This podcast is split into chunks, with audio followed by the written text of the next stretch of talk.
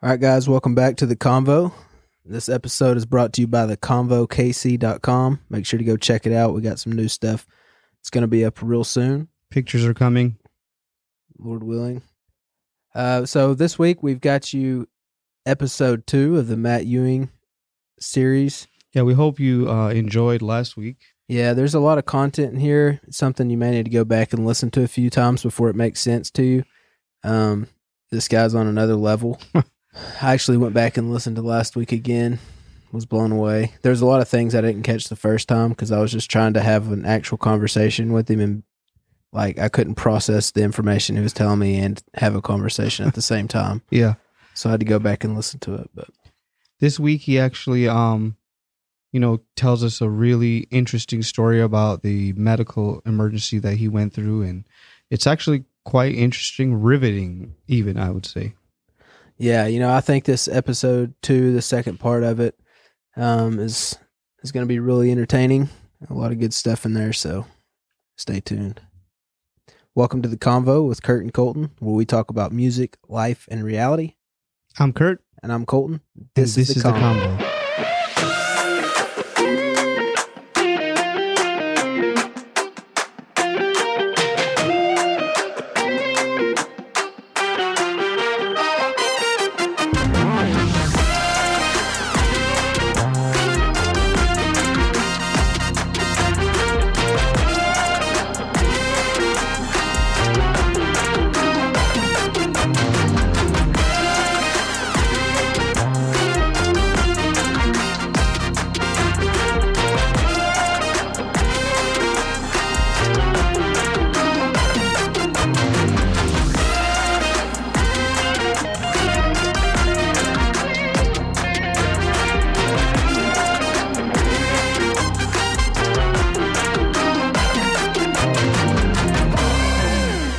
You were telling me a cool concept earlier. What's your opinion on learning and learning a new instrument? like how to do it or Yeah. So what's what would you say is the best way to learn an instrument? We are having a conversation earlier where you know people Oh, yeah, call yeah, yeah. a language. right um so i'd heard uh victor wooten did an interview and in the interview what he was talking about was um he said you know when we're teaching people music he said i think we get too caught up in the rules first. And he said so when you have a beginner and you keep calling them a beginner and you know you keep stopping them every time they hit a wrong note or you know do something wrong he said if you think about music as a language you know because musicians when you know music you can talk to any other musician um, you know once you get to a certain level you know it's not just you don't have to be american you don't have to be a certain nationality music crosses those boundaries and becomes like a universal language so if you think about music as a language, then the same rules essentially apply. And the point he was making is you don't learn rules first, you just learn to talk by listening to those that know how to speak. So a child, you know, learns how to speak from their parents. And the way they learn is speaking Mhm. you know, all the time. And so one of the things you have to understand is if I'm always trying to correct that kid and I start trying to teach him verbs and nouns and pronouns and everything else. Yeah, like that's not where you start. You start by letting them work it out. Like you don't start learning rules until you've been speaking for a few years. You know, once you get to kindergarten, then you start learning your ABCs and all that stuff.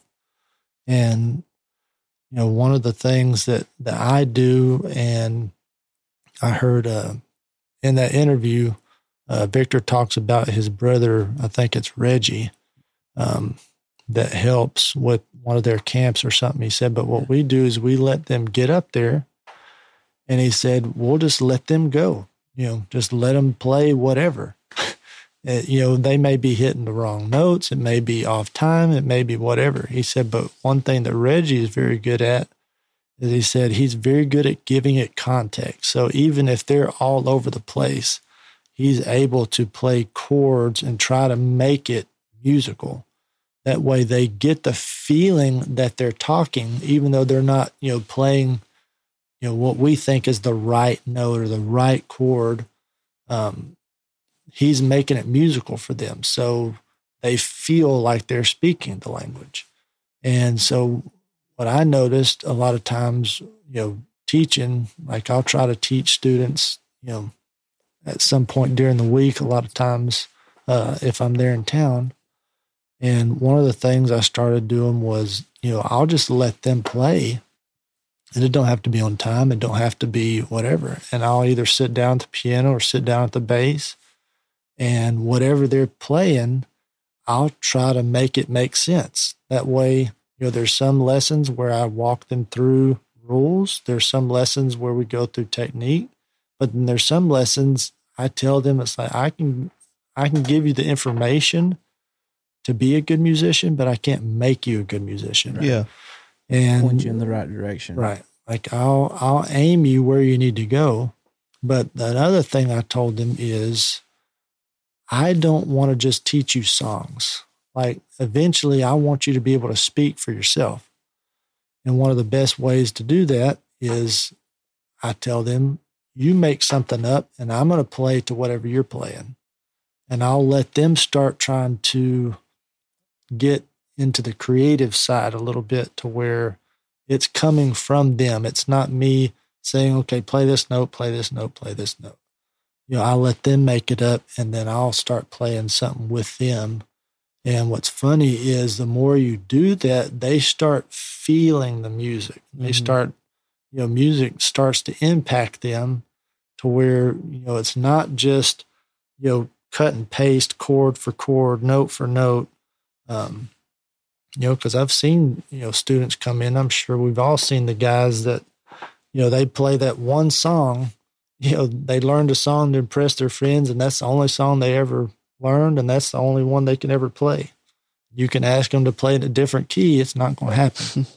Right. and, you know, Okay. So after the recording, um, 2018, that was, Yeah. uh, you had some health problems. 2019 was that? I guess it had to be. 2020 doesn't exist. So, yeah. So I think it was actually right after the recording. Really? By probably a few weeks because I had just left here. oh, yeah, yeah, yeah. It was. So tell us about it. Um, so I was at the church one day and I was teaching a lesson, and I have not ever had any type of medical issues or anything like that. And so that day I was in the middle of, uh, I think it was a piano lesson or something. And my cousin AJ came in. We had a fire at the church. So I was, you know, we, I set up like a little, uh, like makeshift studio in one of the cleaning closets. And so I was working out of there for however long we were in. It's been a few Making years. some fresh music. right.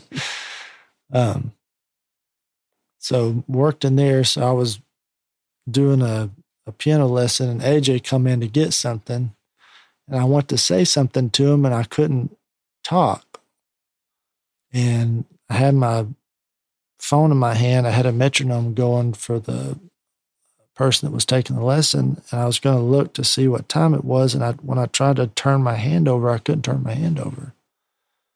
And so all of a sudden, when I was able to talk again, I was talking like really fast. And it, I think my adrenaline or something, like I got very scared for a second because I didn't know what was going on. I called, um, there was a, one of our really good friends is an RN. I called her. I said, something really weird just happened to me. I don't know what's going on. She thought you know, maybe my blood sugar had bottomed out or something.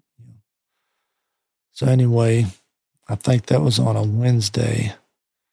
That Saturday, I had uh, what they call a grand mal seizure. And that's when, you know, like your whole body starts convulsing. You don't know where you are, like you don't remember nothing. And, you know, spiritual side of this, my oldest boy, Wyatt, um, he had a dream the night before, and he told me, he said, uh, he calls me Daddy Low. He said, Daddy Low, he said, uh, he said, I had kind of a weird dream about you last night. And so I, I said, Well, what was it about? He said, Well, you know, me and Asa and Mommy Low were in the bedroom, and he said, uh, You were out here, and he said, A burglar came in our house. And he said, You went out to fight the burglar. And um, he said, When me and Mommy and Asa came out of the bedroom, he said, You were laying on the floor. And he said, uh, For those of you that don't know, chonies is Underwear. underwear. You know, uh, he said you were in your chonies laying on the floor. He said, but you had two bullet holes in your chonies. And anybody that knows me knows I'm, I try to be very modest. Like I'm fairly conservative. Like I don't like being in public, you know, without clothes on. I usually got, you know, long sleeves most of the time. I just don't you know, so it was just funny that I would be anywhere in my chonies, first of all. And so he told me that. And then, so the next night, I was in their room, uh, you know, when they were younger, I, I would try to go in their room at night and just spend, you know, 30 minutes or an hour just talking to them, you know, because you get so busy and I didn't want them to feel like they weren't heard or they weren't, you know, uh, important. So I would try to go in there and sit with them, you know, for enough time to where they have my full attention. They can tell me what they need to tell me. Um, and we can just talk. And that way, you know, I can start building a relationship that's not just me telling them what to do and what not to do. Um, so anyway, we were talking that night, and my oldest boy started to get teary eyed, and I said, "Baby, what's wrong?" He said, "I don't know, Dad. He said, "I just I feel worried about you. I said, you know, what do you feel? And he said, I don't, I can't explain it. I don't know what it is. I said, baby, I said, if you feel something, I want you to put your hands on my head, and start to pray. And so he put his hands on my head and started to pray for me. And that night I had the seizure. Wow. And so what's funny is I was laying in the bed and it happened about one o'clock in the morning. And my wife said she got on top of me and was slapping me in the face, trying to wake me up, trying to get me out. She said my fists were clenched like under my chin. She said your toes were bent backwards. She said it was like your eyes were rolled back and you would not come out of it. And she said, I was sitting there trying to pound on you. And she said, I, I didn't know whether to get a spoon. She said, I'd heard stuff about, you know, trying to keep people from swallowing their tongue and all kind of horror stories. And she said, you know, I couldn't get you out of it. She said, I called 911 and luckily there was some, uh, like an EMT, one of their main people was off duty, but was like two minutes from our house got there in two minutes. Wow. Come in, was trying to help me. The first, the first thing I remember was waking up to some guy sitting on my bed, like asking me who's the president, who's you know, what day is it, what's your name. That's a weird dream. Okay, but uh, eventually the ambulance got there and they took me out of the bed, put me on the stretcher, and took me into the living room in my chonies, just like my son saw. And later, I actually wound up having two separate brain surgeries. And some of the procedures, they had to go through my groin area. And I told Wyatt, I said, baby, the Lord showed you what was going to happen before it happened, you know, to let me know I was going to be okay. Because wow. in the dream, he said, you were okay. And uh, I told him, I said, baby, the Lord let you see what happened before it happened just to let me know. And, you know, through that whole process, um, they actually found a brain tumor that was the size of a racquetball in my head, um, like towards the center of my brain. And they said it was so big that it was, you know, you have a center line down your brain. And they said it was pushing my center line off to the side. And they said the fact that, you know, you're alive, the fact that you didn't have a seizure, you know, during the day or while you were driving or while you were working, you know, all of those things could have been life threatening. And they said just the fact that, you know, you haven't had any side effects up till now is pretty significant. Um, but then all through the process, uh, everything that happened, you know, they told me, they said where that tumor is controls your speech, controls your hands, controls your feet. They said you can come out of this surgery and not know who your family is, not recognize your boys, not know how to walk, not be able to talk, not be able to move your hands, move your body. Um, you know, so there was a whole lot of stuff that could have went wrong. And they said, you know, in the floor I was on, um, you know, I would see the people that had the surgeries, you know, and it wasn't all exactly like mine, but a lot of them, you know, they're having these surgeries. So I just see these people walking up and down the hospital hallway and they don't know who they are. Every one of them's got to have people like helping them walk. Yeah, I mean, it was just like a floor full of zombies, you know. Wow. And I remember coming out of the surgery, and the nurse was telling us, they said, just the fact that you came out of the surgery normal, we just don't see that happen. And um, so every time we went in, you know, there's been a few things happen where uh, I feel like the Lord actually healed my body.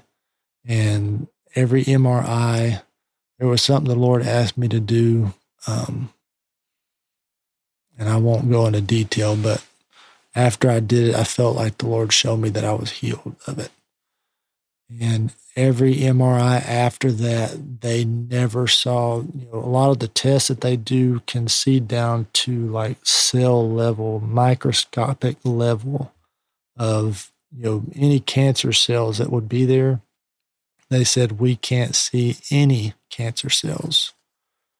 And every time we have to do like a, an MRI or whatever, they always give you this big, long, uh, you know, survey and questionnaire, and all that stuff.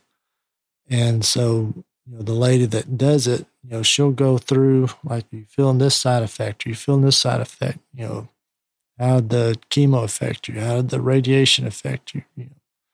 And they said, you know, the fact that you're not having any side effects, you're normal, you're talking. Um, they told me the place in my brain that they had to remove also controlled what they call the impulse um, control. So they said, you know, just the fact that you're normal, that you're not doing like really super weird things. Um, he told me some They horror haven't heard you stories. pick chords. Okay, he's not normal. Yeah. Um, but they said just the fact that all that happened, you know, they wouldn't say God. They said, but whatever is going on, like we haven't seen this. Wow, that's amazing. when I saw when I saw Matt earlier this year in January at the Mark Crowder recording, I told him I was like, "Hey man, the devil tried to kill both of us, so he lost." Amen, brother. Amen. Amen. It's Mine good to wa- have both of you guys here. Mine Otherwise, wasn't that'd that- be just. Yeah, you talking this would by be myself yeah, in this this would be weird. Do you think it'd be safe to call you an apostolic Jacob Collier? Probably not. I've heard tracks with you singing on it. You could sing, Same. so don't don't pretend you can't. And I've heard tracks with you shit. and Natalie singing on it. True. Oh yeah, it's killing it. Yeah. Oh, is the number system important in your opinion? Yes. What for? I don't know about for everybody else, but for me, it um, like I played by ear for a really long time, and it wasn't until I moved to California and started playing with some like uber crazy musicians that I figured out like, hey, I'm gonna have to start learning some of this stuff to keep up. And so I started there. Um, it's just David. David and Travis are trying. This episode is brought to you by Biscoff cookies that Travis and David are enjoying right now. um, but what I found out they are very useful for is when you're playing. I'm sure Travis has talked about this on some of his videos. Uh, when you're doing a conference and you're having to learn like 30, 40 songs, uh, for me, maybe not for everybody, but for me, it seems like the harder ones are easier to remember. Yeah. And all the Christian contemporary songs, they've got four or five chords, but for me, they all start sounding like the same song. Exactly. So I don't remember which four chords go with which song. So uh, I'll wind up writing out and charting all the super easy ones. I, I do the same thing. I've heard Travis say he does the same thing. Just yeah. memorizing the gospel stuff or the really yeah. hard stuff. Does right. it make sense? Like on a Sunday morning, I'll have to write down a chart for Stones, but I can remember the Ricky Dillard song that's next. Right. Yeah. Like which should make no sense. Yeah. Either that I just don't want to write all the changes. How do you know what chords to choose when you're creating? Like I heard you today when we were working on some stuff, you weren't just picking like basic chords. I don't know. Like I think for me, I, I approach music from a pretty emotional point. Like I know some people are like super technical, uh, technically driven, or for me, I tend to come more from an emotional side. So I want I'm usually picking chords to match the way I want it to make me feel. Um, and that has kind of happened over the years. Um, y'all hear something and you know, somebody hit a chord and just hit me like in a spot somewhere deep in my soul.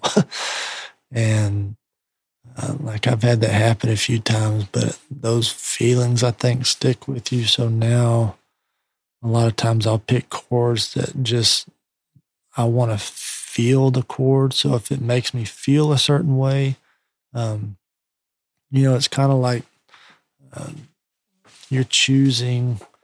You know, I think each chord, depending on how you play the chord, like we know augments and dominant chords, like all that stuff tends to have what we call polarity or gravity to pull you to the next chord. Um, so you can use that sometimes to manipulate and misdirect people, you know, where you get the chords moving a certain way and you get like the gravity pulling them this way. And then when you go and switch it on them, then, you know, they're I have kinda, never ever heard anyone describe it like I get it. I understand what you're saying, but I've never heard anyone say that or describe it in those terms. It's kind of like, you know, if you're soloing for a group of non musicians, you know, I was telling somebody the other day, I went back, there was a an Earth, Wind, and Fire concert I, I watched, and uh, I think Verdine White was taking a solo. And I remember as a kid, I mean, the guy is jumping all over the stage. Mm-hmm. And I was like, he is killing this bass solo, like smashing it. It was him and a, another bass player. Um, and so when I got older, I went back and watched that same solo. I was like, this is awful. like he's not doing anything. but then I remember hearing a, a musician, like a very good musician, describe something, and it made a whole lot of sense. Where, like, when you're playing for a group of non musicians, they're really going off of what they see, you know, because they don't understand everything that you're doing. So that's why it's all about the flash. It's all about the the people jumping on the stage, and you know that's why you got Aerosmith and all these. You know the chords, the songs are not hard, but because they're smashing guitars and flipping and doing somersaults and everything else, you know. You think it's awesome. That's what we need to resort to. so I'm gonna do next. Like, hey, yeah, it's the same licks, but hey. But when you're in a room full of musicians, you know, it's a little different because they've heard everything. So it's kind of like telling a joke. Um, a friend of mine took a, a humor class That's and funny. he, but what's the funny part about it is he told me the way they explained a joke and how it works is what a joke does is it gets you heading in a direction and then at the very end it changes direction on you. And he said so the way they explained it in the class what it's actually doing you're laughing because there's a sense of embarrassment that you missed the turn. And that joke will preach. but if you think about it from a musical standpoint, because musicians have heard changes so many times, they usually know what's coming. Yeah. You know, so you can't just play your little thing that you've played for 50 years and, you know, they're going to look at you like, oh, that was nice. the only way you're going to get them to look at you is if you do something that kind of threw them off a little Mhm. bit, you know. So you usually have to head like some of the best solos I've ever heard, you know, with somebody and like they were heading in a direction and even some of them, like I remember there was a, a Jubu Smith took a solo one time on like an old Soul Seeker song. He just keeps playing this line over and over and over until it just kind of lulls you to sleep. And then like he just completely changes something and it wasn't even like you know just uh but just the fact that he was just lulling you into this you know point and then at the very end just like whoa. Yeah. and just that i remember i was listening to a pat metheny album um it was the one where he played don't know why on it was like a baritone. And i remember i was sitting in my car and i was listening to it i think probably the first time i ever heard it so I was listening to Don't Know Why, and he did this key change in there. And I remember I was sitting in the car, and it took me so off guard that I started like gut laughing. And I would probably look like a crazy person because I was just dying laughing in my car just by myself. But it was because this chord threw me, and I wasn't expecting it. And, uh, you know, So how much do you like music? One to ten. like I, I want to play that like for like my mom, and if she starts gut laughing at the key change, I'm gonna be like, oh. Do you recall any eye-opening moments in music theory that you've experienced? I don't know. I mean, I think I think it was nice to just you know at the point where I felt like I mean, obviously don't know all of the theory, but at least knew enough to where some stuff that I was already playing started to make sense to me. I think that helped a lot. Um, and then I also liked being able to watch YouTube videos and understand what the musicians were talking about. Yeah, it's true. YouTube's a lifesaver. Yeah. Just look up Travis Dykes and learn. Actually, you have a YouTube channel as well. I Go check it out. That's you're not on Instagram or Facebook, but you do have a few things on YouTube, so y'all go check him out. Not much. We're still trying to talk him into getting an Instagram. Kurt, anything you want to add? We are 64 minutes in. Yeah. Um no. I mean, we just appreciate you being here. Actually, no, hold on before we go to that. So I've been out to eat with you several times and I know that you're serious about your food. Yes. All right. And what's also funny is that you are super country. Yes. Like the way if you ever heard him play and then you like it, you don't those two things don't match up. Yeah. Um so what's your favorite kind of food? What's your no no no. No. What's your favorite restaurant? oh man. See, that's another one of those questions. All right. What's your favorite Lake Charles restaurant? Even still. Oh. I love there's a place um well, they've got this place called Famous Foods. They're not too far from the church and they do they call them soft and spicy cracklings.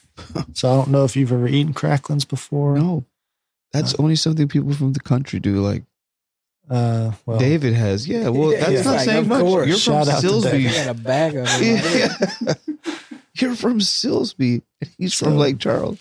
cracklings, chitlins, you know, very similar. Yeah. Um, but anyway, what they do is they take these cracklings and instead of them being hard like you know, normal, they the top layer. It sounds gross, but I promise it's not. It's pig skin and fat and meat Oh man, just so cut good. up into bites. So if you think like The way you explain that sounds so good. if you've ever had like pork belly or something Yeah. like that. That's actually Um, pork belly is actually good.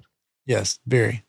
So what they do is they take it and it's just super spicy, but only the top layer has the crunch. So everything else is like just velvet smooth, but just the most extreme flavor, spice.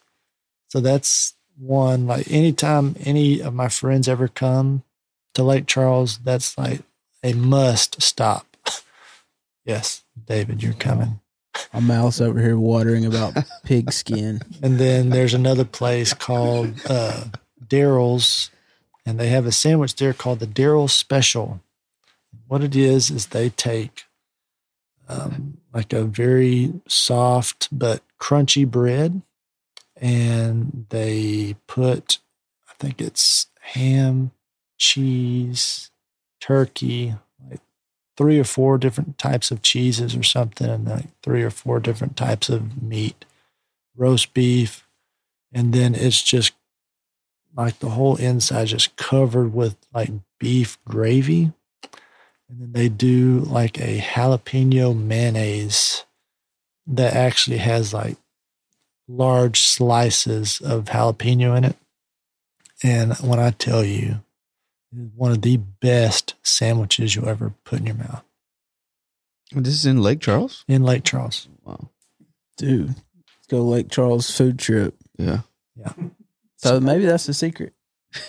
We need a Daryl special and some pig skins. Yeah. All right. Well- what's your favorite kind of coffee? Um, I really like community. It's the chicory. I hate chicory. Oh I need to start drinking it.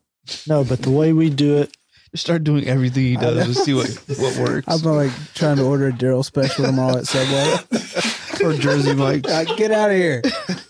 You go to Jersey Mike's. Yeah. so what we do, we do the the chicory coffee, and we put the grounds like in the filter. But then what we do is if you add a little bit of salt, it actually take the acidity out of it, so it makes it smoother.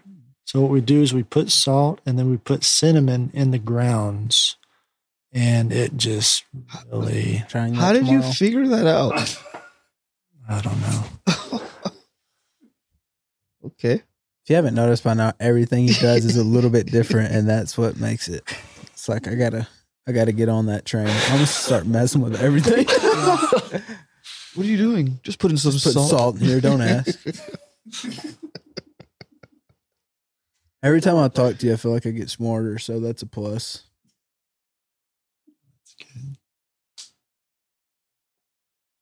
What else? Your sister's a really good singer, isn't she?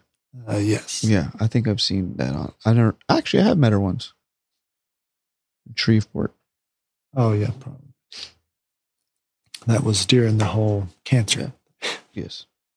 Shout out to Kurt. Kurt came and visited me in the hospital with I had a like broken a leg. broken leg. Oh, after you fell. I fell off the platform and broke my leg. you remember that? Yeah, I remember that because the whole church was looking at you. Yeah. It wasn't during service. It was after service. Yeah. Oh man, That's why we just shout every service out now, so I don't have a chance to break my leg. Yeah. The Lord got me. You said. Yeah, the Lord got you. Whatever. I'm humble now. Then he almost killed me. Yeah. So God, whatever lesson you're trying to teach me, I got it. Okay. That's right. Well, on a closing note, if you ever start claiming to play guitar, please let me know so I can just quit. so I can just surrender. Maybe you could play a melodica. Oh yeah. Is that what it's called? No, he's already got that Yeah, on he's the got log that, too. Oh, y'all want to hear a melodica solo? Y'all go check out Jacob Collier's Flintstones. Yes, I saw that. Oh, One of his original Instagram good videos. grief. The solo on the album is ridiculous. What are a few of your favorite classic gospel albums? Like I like all the Milton Brunson stuff. I mean, NorCal obviously was a big um, player. Um, the Hawkins albums. Um, I mean, I listened to, like I said, all of it. Hezekiah Walker. You know, when we say classic albums, you know, I I got into more classic albums like way later. You know, because us growing up, I mean, I was, you know, listening to the Hezekiah Walker, like the John P. Kees, you know, all that kind of stuff. Um, and then later started going back to like Canton spirituals and you know, all like the older quartet stuff. and, Mississippi Poor Boy. um, like Timothy Wright and you know, all that stuff. Um, so, you know, My man's deep in the music. Yeah.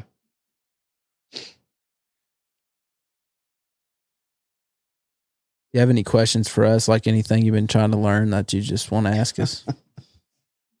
I'd like to learn them guitar licks, brother. I'm sure you could. That's why I'm taking my guitar home at night. No, funny story is I did have to put guitar on. Uh, there was some track we did for I forgot what it was for, but it was like super guitar heavy, and didn't have a budget, you know. So my workaround was I played about four guitar tracks to make it sound like one person was playing The chord or what? just the whole thing. It was uh, like uh, you know Johnnyswim is. Yeah. Yeah. It was like some Johnnyswim song, like a bunch of really nice guitar stuff. I was like, well, I don't want to sacrifice that because I can't play. So I just I'd play some parts, you know, on one track, then I'd go back and play another part on another track and go back and play another part.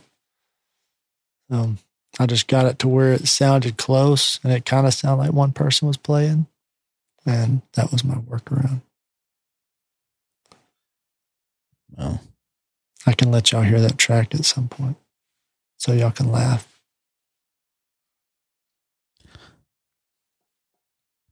We need like a hotline that people can call if they're feeling less than right now, Yeah. like like mental therapy type hotline. We need to Google that. So we can call? Yeah, I Yeah. can call. I wonder if they're open now at 1 a.m. All right. Might as well wrap it up. All right, Matt. We appreciate. We're actually we went long because we're going to turn it into two weeks of an episode. Oh, okay. We think you deserve two Yeah, we- weeks yeah. since you can appreciate play it. two instruments at least. All right. Yeah. Thanks a bunch for letting us pick your brain. Thank y'all for having me. All right. Get the merch, guys. Hey, we're gonna order you. An, we're gonna get you a new black hoodie. We heard something happened to yours. Yeah. Yeah. All right, guys. I hope y'all enjoyed that um, as much as we did. Yeah, that was awesome. Matt Ewing is one of my favorite people on earth. Same here. You know, I referenced it in the episode, but he's the apostolic Jacob Collier. I feel certain in that. Yeah. Um, if you haven't heard him play, come to where is he? Southwest, Yeah, come to Southwest. April him for- fifteenth and sixteenth. That's right for the David Jennings recording. There's only a few tickets left, so you might want to grab one. yeah, don't miss it. We'll be there. We'll have merch. That's right. We have a merch table, and we've got we've got some T-shirts now. Yeah. and some new hats. New You may have hats, seen yeah. them on Instagram. Um, and then what do we have? I think that's it.